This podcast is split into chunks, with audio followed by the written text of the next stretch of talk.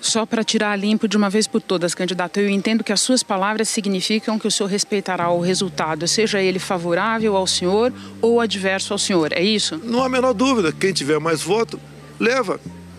É isso que é democracia. Quem teve mais voto foi o adversário, realidade prontamente reconhecida pelas mais altas autoridades do país. Os chefes dos poderes legislativo e judiciário parabenizaram o presidente eleito. A vontade da maioria manifestada nas urnas jamais deverá ser contestada. Eu gostaria, em nome da presidência do Senado Federal, manifestar expresso reconhecimento do resultado das eleições no Brasil. Conclamo a todos amplo esforço coletivo e que nele nos irmanemos, brasileiros e brasileiras, em prol da união. O resultado foi proclamado, o resultado eh, será é, aceito e aqueles que foram eleitos serão diplomados, tomarão posse dia 1 de janeiro. O ministro da Casa Civil, Ciro Nogueira, se colocou à disposição da equipe de Lula para ajudar na transição. O vice-presidente Hamilton Mourão mandou uma mensagem para o vice-presidente eleito Geraldo Alckmin. Reconheceu o resultado da eleição e o convidou para conhecer o Palácio do Jaburu e do mundo. Desde ontem, na hora que saiu o resultado da eleição aqui no Brasil, quando já era tarde da noite na Europa, Líderes de vários países também começaram a parabenizar Lula pela vitória. No plano internacional, o reconhecimento da vitória de Lula reuniu líderes de Putin a Zelensky, além dos chefes de governo de todas as grandes potências mundiais. O presidente dos Estados Unidos, Joe Biden. Um dos primeiros a parabenizar Lula foi o argentino e peronista Alberto Fernandes. Aqui no Reino Unido, o primeiro-ministro Rishi Sunak, o presidente francês Emmanuel Macron, o chanceler alemão Olaf Scholz também. Já no Peru, Pedro Castillo, o chileno Gabriel Boric, o colombiano Gustavo Petro, o mexicano López Obrador, o presidente do Uruguai, Luiz Lacalle Pou. Na Venezuela, Nicolás Maduro escreveu. Já o presidente da Bolívia, Luiz Arce, já o presidente equatoriano, Guillermo Lasso, presidente do Paraguai, Mário Abdo Benítez. O único silêncio do candidato derrotado passou a servir de combustível para a desordem. No fim da noite de ontem, o número de pontos parcial ou totalmente bloqueados nas rodovias brasileiras já passava de 420, segundo dados da própria PRF. Às 9 da manhã, a PRF informava que havia 228 pontos de interdição ou bloqueio. Às 6h35 da noite, o número caía para 213 pontos. Por causa dos bloqueios, 25 voos que sairiam do aeroporto foram cancelados. No terminal rodoviário do Tietê, um dos maiores da América Latina, 880 ônibus foram cancelados. A Associação Brasileira dos Centros de Diálise alertou que, por causa dos bloqueios, em algumas clínicas, os estoques para o tratamento de doentes renais já começam a ficar em estágio crítico e que pacientes também estão com dificuldades para chegar às clínicas. Desde as 5 da manhã nós estamos parados aqui, pô. Sem comer nada, sem beber, aí, agora parado. Aí, agora estamos aqui, que hora vai acabar ninguém sabe. Entram em cena a Justiça e outras polícias, além daquela que, em tese, deveria evitar a bagunça. O Supremo Tribunal Federal determinou que a Polícia Rodoviária Federal e as polícias militares, portanto, polícias estaduais, atuem para liberar imediatamente trechos de estradas que estão bloqueadas. Moraes estabeleceu multa pessoal para o diretor-geral da PRF, Silvinei Vasques, e também para os caminhoneiros de 100 mil reais para cada hora em que a ordem for descumprida. Nós procuramos dialogar e negociar com esses manifestantes para que as vias públicas fossem desobstruídas desde ontem e hoje as negociações se encerram e a partir de agora nós vamos aplicar aquilo que determina a decisão judicial e, se necessário, o emprego de uso de força. Nós vivemos num país democrático, São Paulo respeita o resultado das urnas e nenhuma manifestação vai fazer com que a democracia do Brasil retroceda. Já solicitei às nossas forças de segurança que tomem as medidas necessárias para desobstruir qualquer via ou estrada que esteja interditada por manifestações.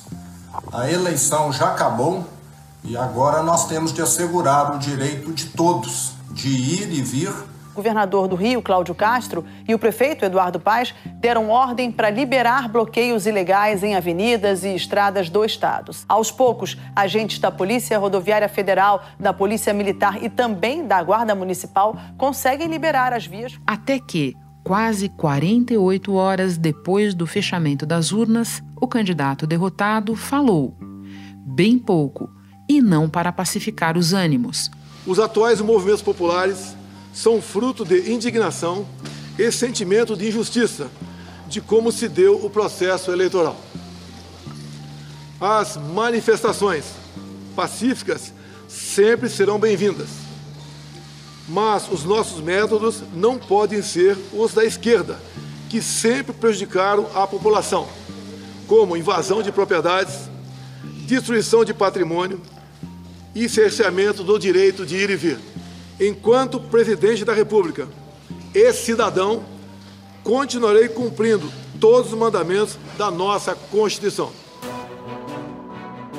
Da redação do G1, eu sou Renata Loprete e o assunto hoje é a baderna a serviço de Bolsonaro e a resposta do país. Para entender, eu recebo Maria Cristina Fernandes, colunista do jornal Valor Econômico e comentarista da Rádio CBN. Quarta-feira, 2 de novembro. Maria Cristina, vamos começar pela análise do curto pronunciamento do Bolsonaro. Não vai ser difícil, né? Porque nós estamos falando de menos de três minutos. Renata, era esperado que depois de dois dias da derrota e de um país paralisado, com as rodovias bloqueadas por caminhoneiros, ele reconhecesse o resultado eleitoral e fizesse um apelo pelo fim da paralisação nas estradas. Mas ele não fez nenhuma coisa nem outra. Mesmo enfrentando todo o sistema, superamos uma pandemia e as consequências de uma guerra. Sempre fui rotulado como antidemocrático e, ao contrário dos meus acusadores, sempre joguei dentro das quatro linhas da Constituição. Ele tentou tirar as meias sem descalçar os sapatos, mas continua com a bola de ferro tá amarrada nos pés dele, que é a incerteza em relação ao futuro depois do dia 31 de dezembro, né, quando ele deixar o Palácio Planalto. Porque ele se limitou a agradecer os votos que teve, é, mas ele usou o movimento dos caminhoneiros para se vitimizar, né?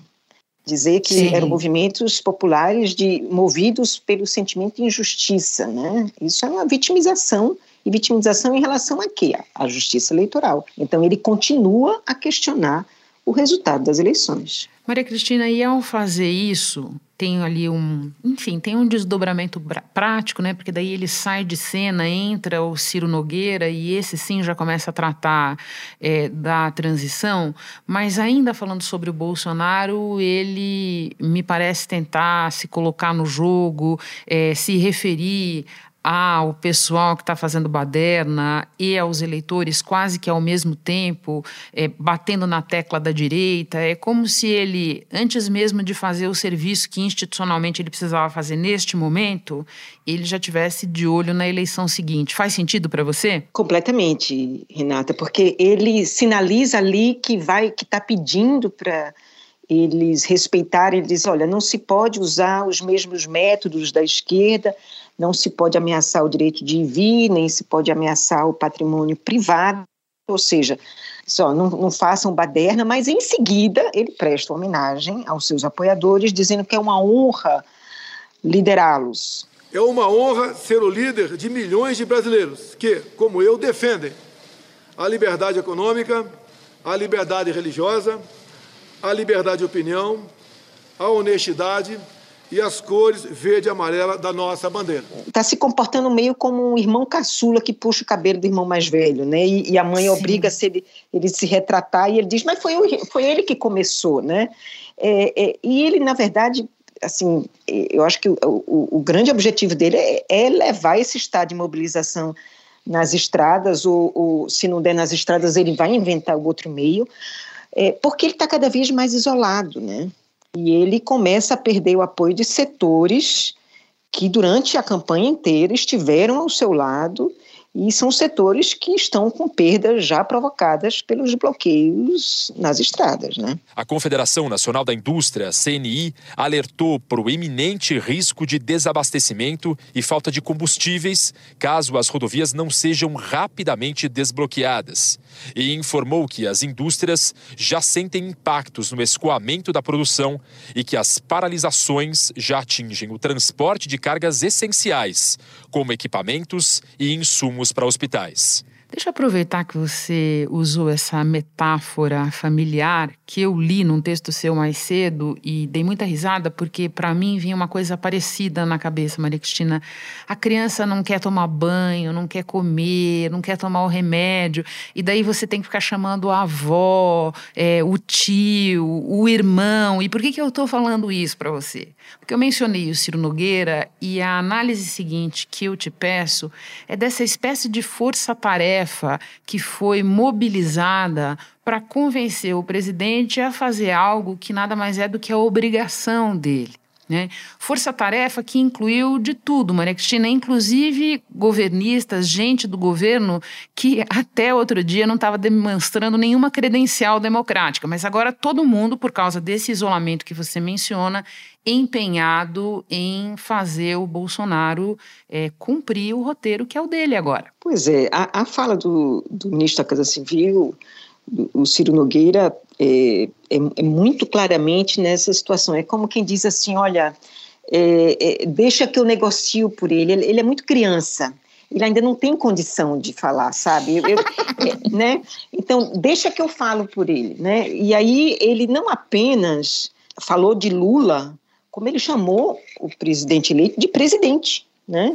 O presidente Jair Messias Bolsonaro me autorizou, quando for provocado, com base na lei, nós iniciaremos o processo de transição. A presidente do PT, segundo ela, em nome do presidente Lula, disse que na quinta-feira será formalizado o nome do vice-presidente Geraldo Alckmin.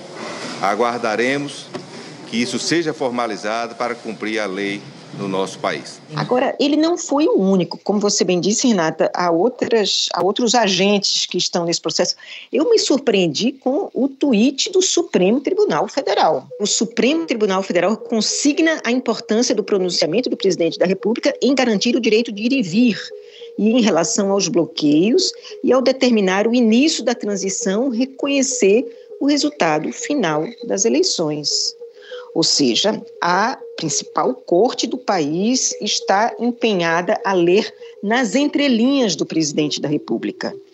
Em, em, ver na birra do presidente, na verdade, um comportamento é o que é o máximo que a gente pode conseguir dele. É, é, é como, é, é, como eu leio esse tweet do, do Supremo, que não está assinado, está em nome da corte. Né? Deixa eu aproveitar que você mencionou o Supremo e te pedir que conte um outro bastidor revelador do isolamento do Bolsonaro a esta altura, pelo menos entre as autoridades da República, que é o gesto de ele querer conversa com o Supremo ou com ministros do Supremo a essa altura e vários deles preferirem manter uma distância prudente.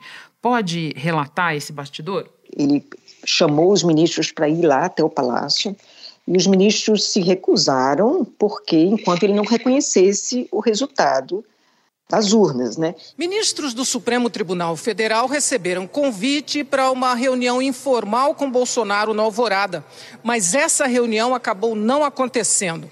A demora do presidente em se manifestar depois da derrota provocou ação de aliados. Entre eles, o ministro da Economia, Paulo Guedes, o das Comunicações, Fábio Faria, da AGU, Bruno Bianco, o ministro do TCU, Jorge Oliveira, amigo de Bolsonaro, e até o governador eleito de São Paulo, Tarcísio de Freitas, participaram dessa empreitada para que o pronunciamento ocorresse logo. Quem reconhece, na verdade, o resultado eleitoral é a Justiça Eleitoral. Declara os vitoriosos. Foi, foi o que o presidente do TSE fez, Alexandre Moraes fez, ao ligar para um e para o outro, comunicando o final da apuração. Só que os ministros temeram ser vítimas de uma de uma cilada, né, serem chamados pelo presidente da República, que continuaria a fazer arruaças e a, a conclamar manifestações. Então, requereram que fosse feito um pronunciamento oficial em que ele reconhecesse. Nove dos onze ministros do STF se reuniram na corte para acompanhar o pronunciamento de Bolsonaro. Logo depois, convidado pela presidente do STF, Rosa Weber, Bolsonaro chegou para uma reunião na corte. O ministro da Economia, Paulo Guedes, também foi convidado. Bolsonaro, Guedes e ministros do Supremo conversaram por uma hora. Ao sair da reunião, o ministro Edson Fachin fez um breve relato da conversa com o presidente. O presidente da República utilizou o verbo acabar no passado. Ele disse acabou. Portanto, olhar para frente. E eh, eu sou da opinião que ele não reconheceu mas os ministros já deram por reconhecido. Exato. E, inclusive, os, além dos ministros do Supremo, os ministros dele deram por reconhecido. Pois é, os ministros dele deram por reconhecido. E, e, e o que, tudo que ele conseguiu fazer com esse pronunciamento não é o que os ministros do Supremo aparentemente acham. É, é, é mostrar que ele vai infernizar a vida do país até o último dia. Agora, por que isso? O, que quer o presidente Jair Bolsonaro, Renata, com, com essa coisa de esticar a corda. O que é que ele quer? Ele quer uma anistia, ele quer um induto presidencial, ele quer uma graça presidencial, né? ele quer negociar a vida dele depois do poder. Sim, né?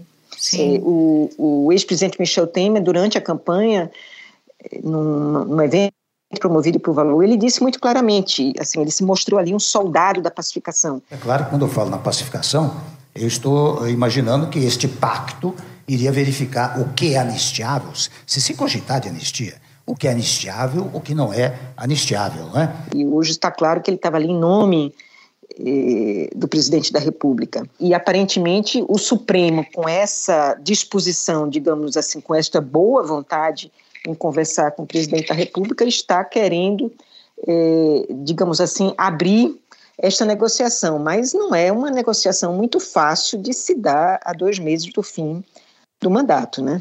Espera um instante que eu já volto para retomar a conversa com a Maria Cristina. Com o C6 Bank, você está no topo da experiência que um banco pode te oferecer. Você tem tudo para sua vida financeira no mesmo app, no Brasil e no mundo todo a primeira conta global do país e atendimento personalizado, além de uma plataforma de investimentos em real e dólar com produtos exclusivos oferecidos pelo C6 em parceria com o JP Morgan Asset Management. Quer aproveitar hoje o que os outros bancos só vão oferecer amanhã? Conheça o C6 Bank. Tá esperando o quê? C6 Bank. Vamos passar a análise dos bloqueios em estradas? Qual é, a teu ver, o DNA e o grau de orquestração do que nós estamos assistindo desde a madrugada da segunda-feira? A primeira coisa que acho que a gente precisa se perguntar é quem iniciou isso? Porque eh, as empresas de transporte não foram porque foram as empresas de transporte, através da Confederação Nacional de Transporte, questionou o Supremo e que motivou o despacho do ministro Alexandre de Moraes. É, a, os transportadores autônomos também não foram, porque a confederação deles divulgou uma nota dizendo que a manifestação não é deles, nem, nem tampouco é uma greve da categoria, porque não tem uma pauta específica do movimento. A pauta é não reconhecemos a eleição. Isso não é uma pauta de um movimento organizado, não é uma pauta trabalhista, não é uma pauta de um setor, é uma pauta difusa.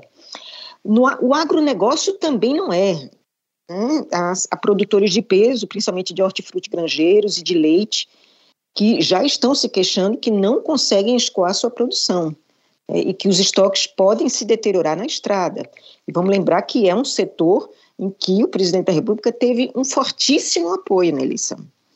Entre os varejistas, que é outro setor bolsonarista por excelência, ele também não tem adesão. A Associação Paulista de Supermercado, onde ele foi aplaudidíssimo na campanha, já começou a reportar a falta de perecíveis na estrada. O vice-presidente da Associação Brasileira de Supermercados diz que já há falta de produtos. As regiões mais afetadas é Santa Catarina, Mato Grosso, é, Mato Grosso do Sul, é, Minas Gerais, é, Pará, Rio de Janeiro, cerca de 70% dos supermercados já estão com problemas de, de falta de abastecimento ou começou a ocorrer desabastecimento em alguns tipos de produto, são exatamente nas categorias de frutas, legumes e verduras.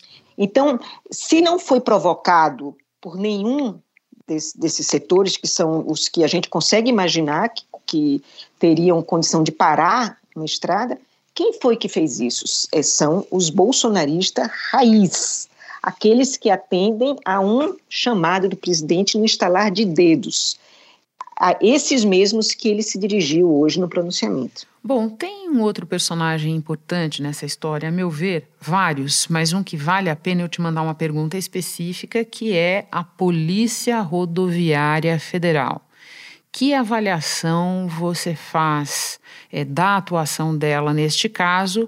Lembrando que no domingo já houve problemas com a questão é, da interrupção do trânsito de eleitores que se encaminhavam para as suas sessões de votação. Renato, hoje a Polícia Rodoviária Federal é, chamou uma entrevista coletiva sem a presença do seu diretor-geral, o Silvinei Marques, e foi uma entrevista coletiva, aparentemente chamada para dar satisfação à sociedade, mas o que acabou acontecendo é que houve uma confusão de culpa é, da corporação na, na escalada dessa paralisação, porque eles apresentaram um cronograma da crise com os horários em que os eventos da crise aconteceram, em que eles dizem ter identificado os primeiros bloqueios às 9 horas e 15 minutos da noite do domingo, domingo 30, e que só, do dia da eleição, e que só no dia seguinte, ou seja, na segunda-feira, às 17 horas, passou a haver uma, uma ação nacional coordenada da Polícia Rodoviária Federal para desobstruir as estradas.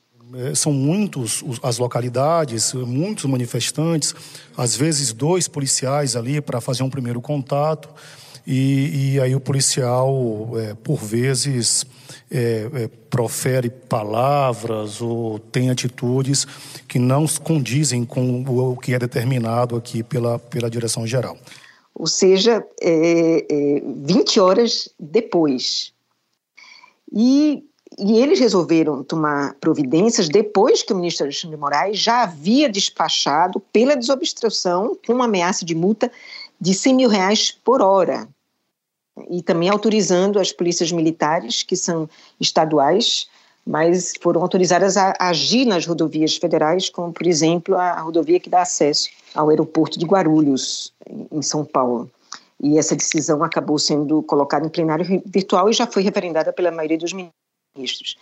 É, então, é, é uma polícia que agiu durante o, o dia do domingo, primeiro bloqueando as estradas para que muitos ônibus que transportavam eleitores não fossem votar. A principal preocupação era com operações da Polícia Rodoviária Federal nas estradas brasileiras.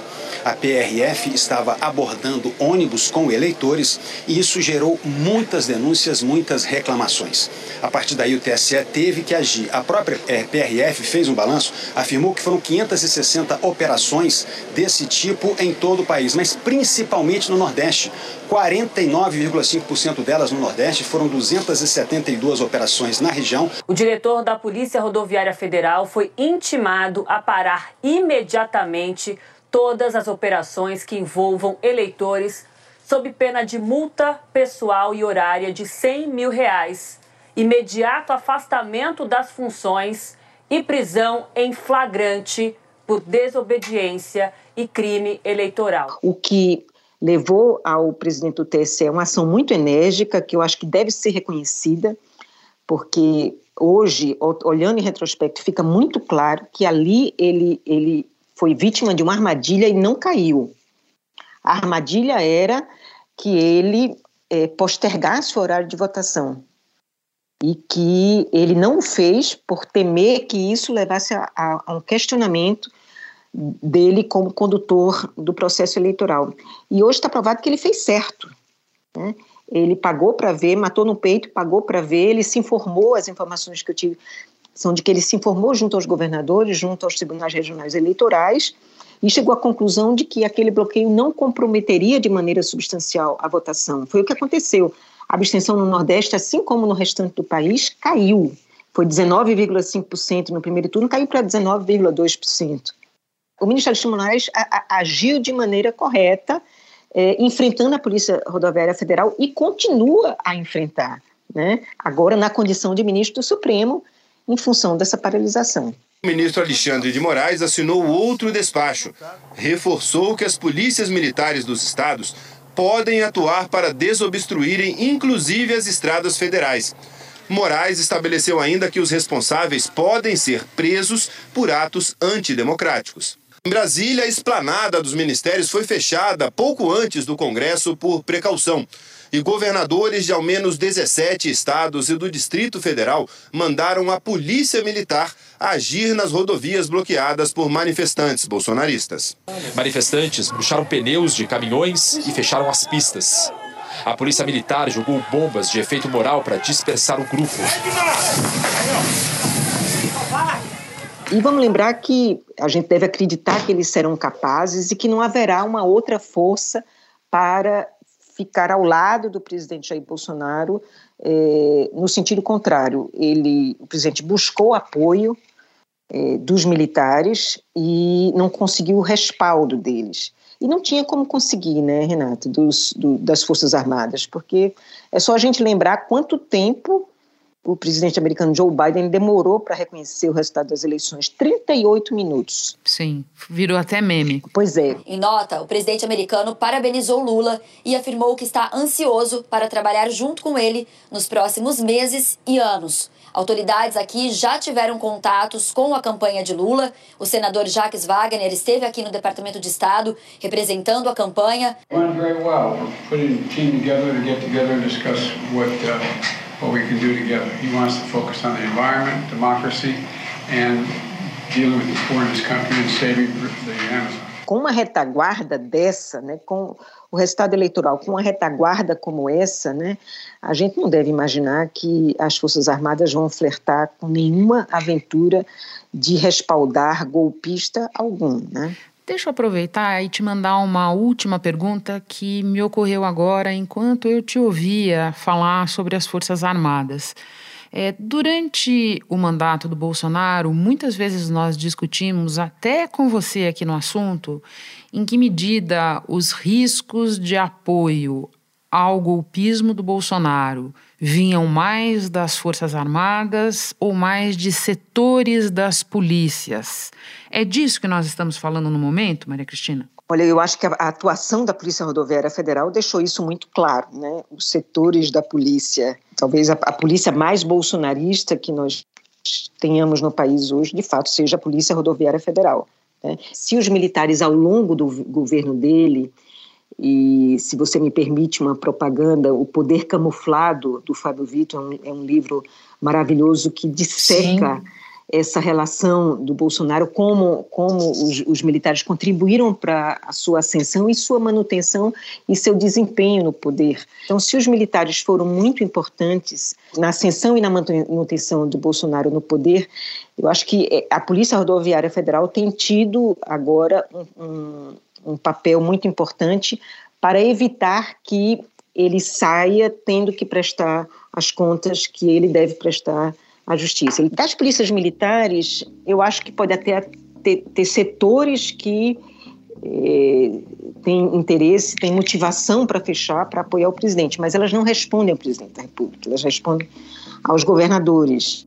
Então, e, e os comandos, né, os, os comandos militares têm mantêm o comando, se não de 100% de seus efetivos, mas mantém o comando da, das polícias. Então, o que a gente está vendo, Renata, assim, excetuando a Polícia Rodoviária Federal, essa, a pergunta eterna, né? As instituições estão funcionando? É, eu diria que as instituições estão passando por um teste de estresse, mas estão respondendo estão respondendo, eu acho que, que em grande parte à altura deste momento que é um momento de, de uma, uma corda esticada. Mas vamos lembrar que temos dois meses ainda de um presidente disposto a infernizar a vida dos brasileiros e das instituições. Maria Cristina, muito obrigada pela conversa sempre excelente, por nos ajudar a entender mais um dia daqueles. Bom trabalho e bom descanso também que a gente está precisando. Obrigada, Renata. Sempre um prazer falar contigo. Este foi o assunto podcast diário disponível no G1, no Globoplay ou na sua plataforma de áudio preferida. Vale a pena seguir o podcast na Amazon ou no Spotify, assinar no Apple Podcasts, se inscrever no Google Podcasts ou no Castbox e favoritar na Deezer. Assim você recebe uma notificação sempre que tiver novo episódio. Eu sou Renata Loprete e fico por aqui. Até o próximo assunto.